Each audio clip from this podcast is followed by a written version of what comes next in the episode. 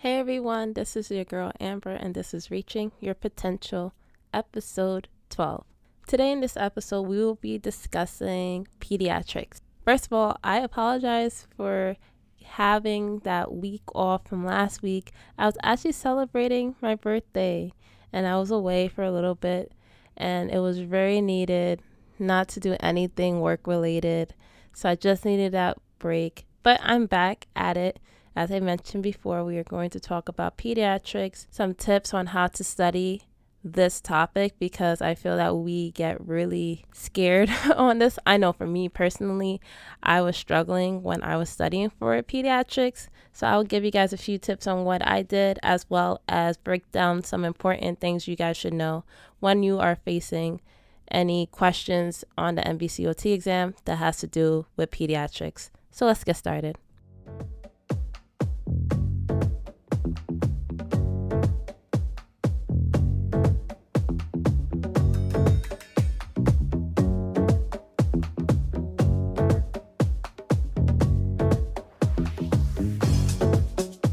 Okay, pediatrics.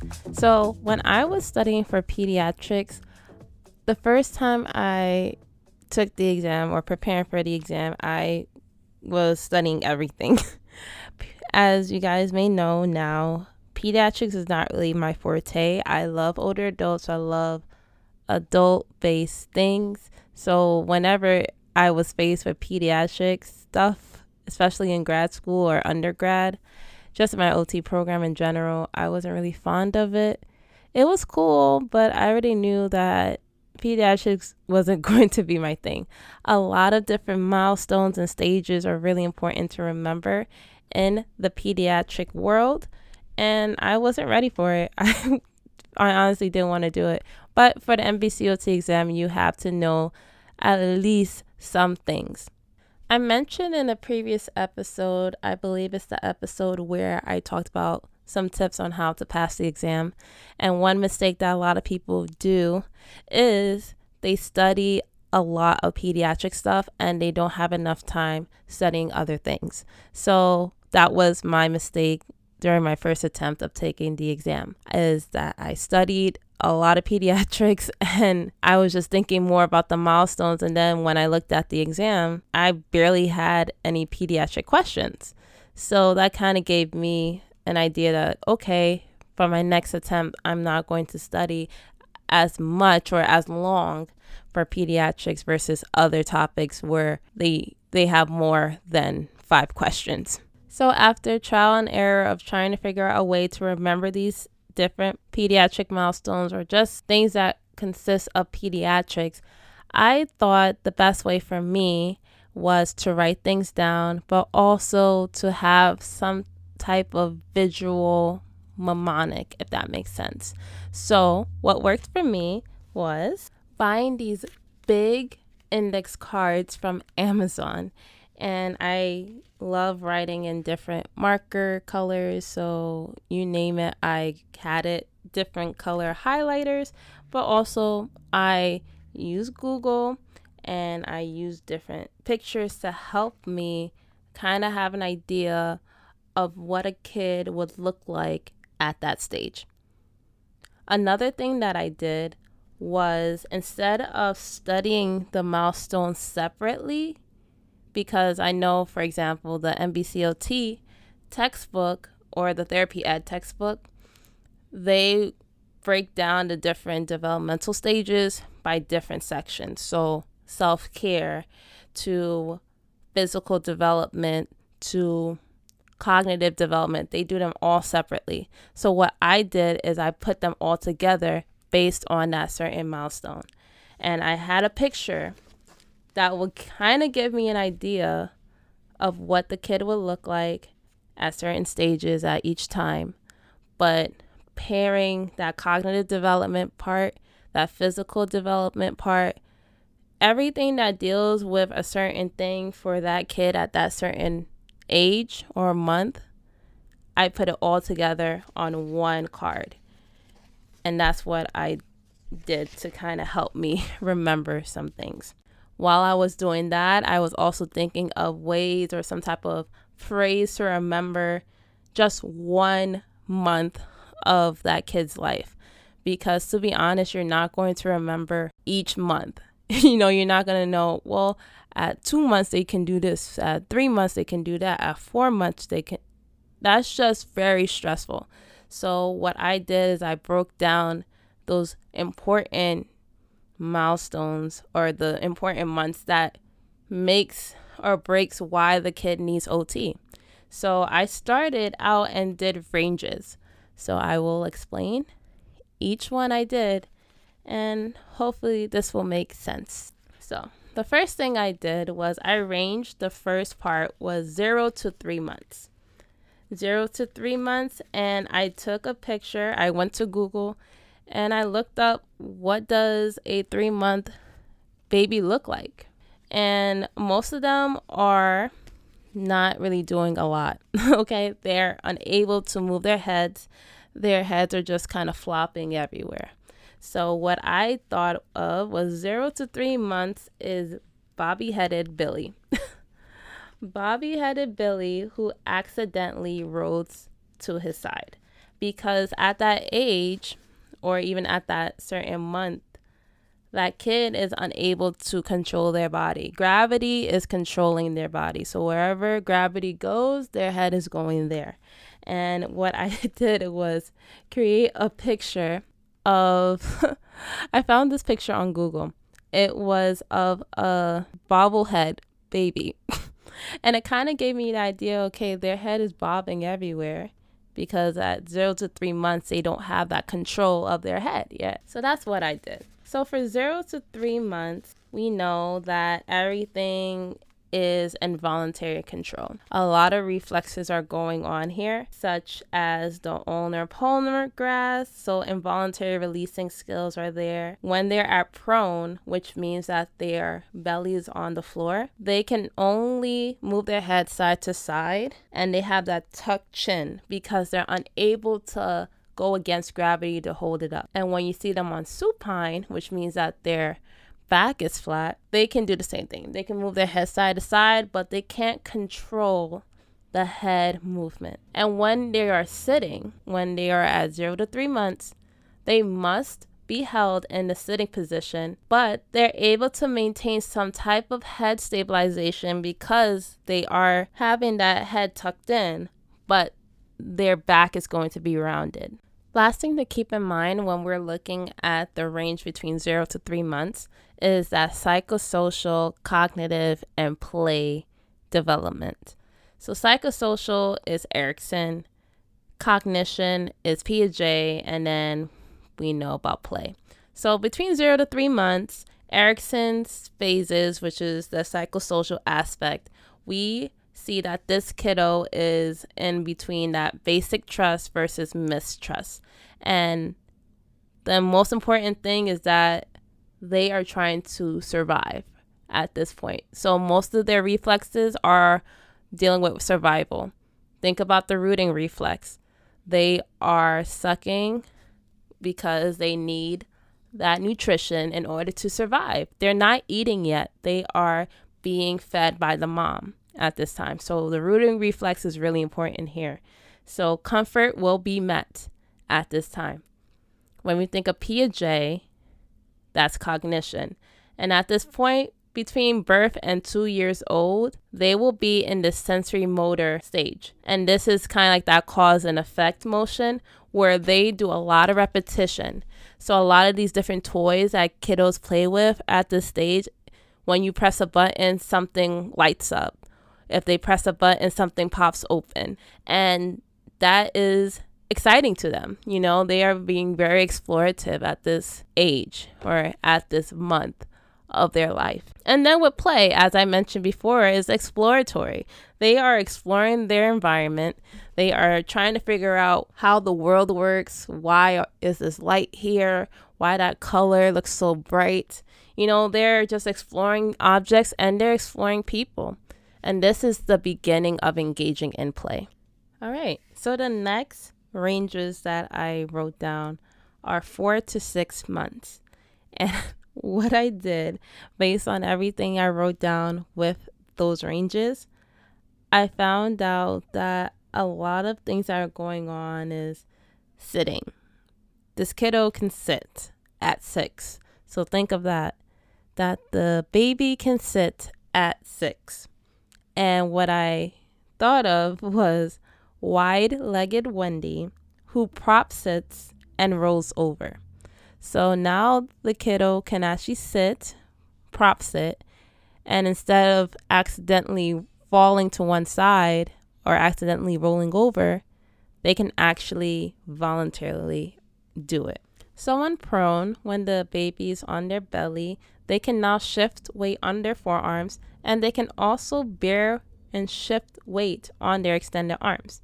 So, because they can do this, is something really important to mention is that equilibrium reactions are now present at this time. So, if you look back and look at the different types of reactions, such as parachute, tilting, downward, and prone, if these doesn't sound familiar, just check it out.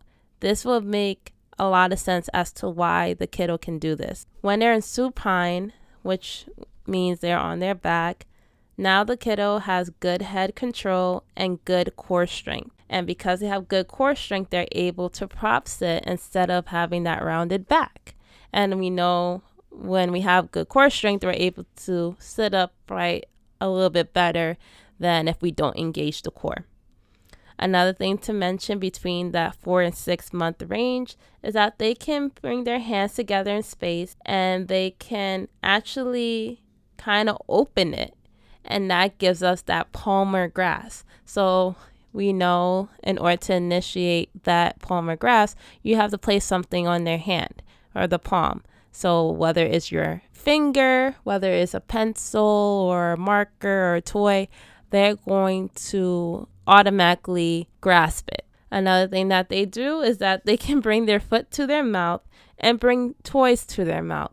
So at this stage, you're putting a lot of things in their mouth. So you have to be careful what you give them. When they're sitting, as I mentioned before, they can prop sit. So when they're sitting, they can support themselves momentarily, but they can use their arms to support themselves.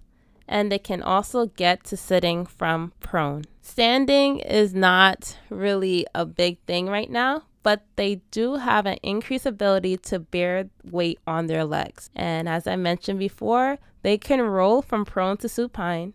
And at six months, they can roll with initiation from their head, which is also known as neck on body righting. So, some things to mention between four to six months elbows on floor at four, right? Because remember, they can bear weight on their forearms, and they start to sit at six. The psychosocial, the play, and the cognition is the same thing as when they were zero to three months.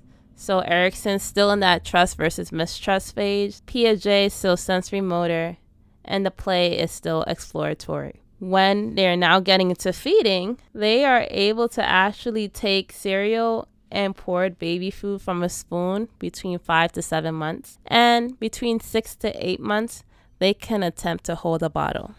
Whew, I know that is a lot of information to mention, but take a break, rewind if you have to, in order to get all this information written down on a big index card or a paper because looking at this in one setting and not looking at it again is not going to help. You have to constantly look at this stuff. So, the next range of months that we will look at is between 7 to 10 months. And in order for me to remember this, I thought of couch cruising Connor, who creeps and stands. And in order to remember that, I Googled a kiddo who is in that cruising phase. And we know that cruising is when the kiddo can kind of walk, but they are furniture walking. They're using the furniture or a couch, a dresser, something to help them navigate around so they don't fall. So when the kid who is between this range is in prone, they're able to pivot. And what's really cool is that the kiddo can now successively roll and they're starting to crawl and creep. So crawling is a little bit different than creeping.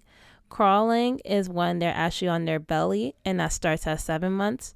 And creeping is when they're on their hands and their feet and that starts at 10 months. So keep that in mind. When they're sitting, they can now sit without support.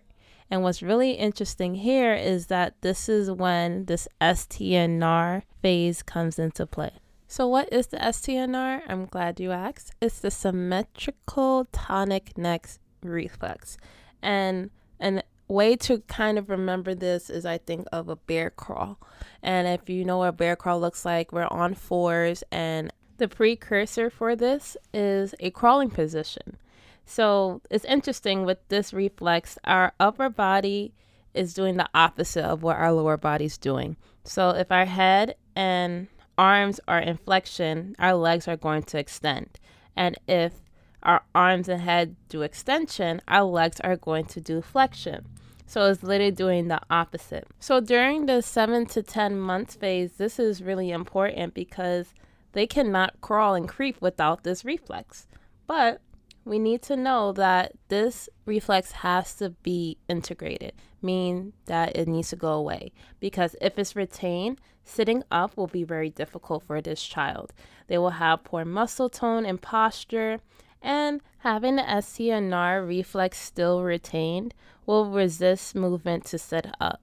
So it's really important for this reflex to be integrated. But this is really important to think about during the 7 to 10 phase because the STNR reflex is playing a key role here. So we know that this kiddo can now sit without support, and when we're standing now, they can rotate their trunks over their lower extremities. They can also pull themselves up to stand through a half kneeling position. At nine months, they can stand alone momentarily, but not for too long. And the way that they can walk is through furniture cruising. So they can take a few steps without using a furniture, but they will fall easily. I know that is a lot, but also think about this mnemonic or this phrase sit on hiney at 90. Okay? They can sit without support at at least nine months. So if you don't remember anything that I mentioned, think about those quick phrases because that kind of gives you a good picture or a general sense of what the kid can do. Last but not least, when we look at the psychosocial, the cognition, and play, they are in the same stages as we mentioned before, but now they have advanced just a little bit in feeding. They can now hold and suck on a cracker. Remember, they're only sucking on a cracker, not biting it. And they can also finger feed at nine months.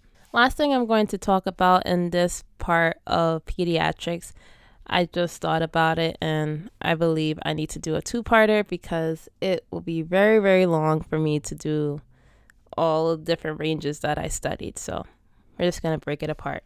But the last range that I'm going to discuss on this episode will be 11 to 18 months. And we are going to be introduced to Rarely Falling Randy, who rotary chews and spoon scoops. For my visual cue, I went on Google and I looked for a kiddo who is scooping some food with a spoon. So I had an idea of some ideas, you know, what a kiddo will look like within this range. A kiddo that's between 11 to 18 months, they're able to roll, able to creep, but also stair climb. So they're able to creep well and creep up the stairs. When they are in sitting and standing positions, they have good trunk control as well as balance. When the kiddo is walking now, at at least 11 months, they're able to walk with their hand held, reaching out when cruising, and at at least 15 months, they're able to start and stop walking. Since we are in this 11 to 18 month phase, the kiddo has reached at least one years old, so they can now start participating in some ADLs. So at one years old, they are going to be able to take off their shoes and socks by themselves. And even at one years old, they should start to feel some type of discomfort when they are wet or soiled. At 18 months, they're able to sit on the toilet with supervision. When we're looking at the psychosocial, the cognitive stages, they are still in those same stages as stated before. But with play, we have now left the exploratory stage and now entering the symbolic phase. This is where make believe with non realistic play objects comes into play. Also, with feeding, when the kiddo is between 12 to 14 months, they can dip a spoon into food into their mouth, it's going to be pretty messy. However, when they get between 15 to 18 months, they can scoop the food with a spoon and bring it to their mouth with better precision. Whoa, that was a lot. I know, I know, I know. But these are some important things that gives you a generic idea of what a kid will look like within those ranges. Do not spend so much time trying to remember each month and each year because it's going to be very difficult. What I thought was better is to group them into different ranges and having pictures to help me have a visual cue of what they will look like. I hope that might help. Try that out. If it didn't help, also let me know. But if it did work out, definitely let me know. The next episode will be on part two of these different ranges. I'll be going until ages five to six. From there, I feel that kiddos don't really need OT by that time, but maybe they do. Sometimes they do. But developmental wise, um, I felt that six was a great way to just stop there. but if you guys have any questions, comments, or concerns about anything that I mentioned in this episode, definitely hit me up. But I will talk to you guys later this week. Talk to you guys later.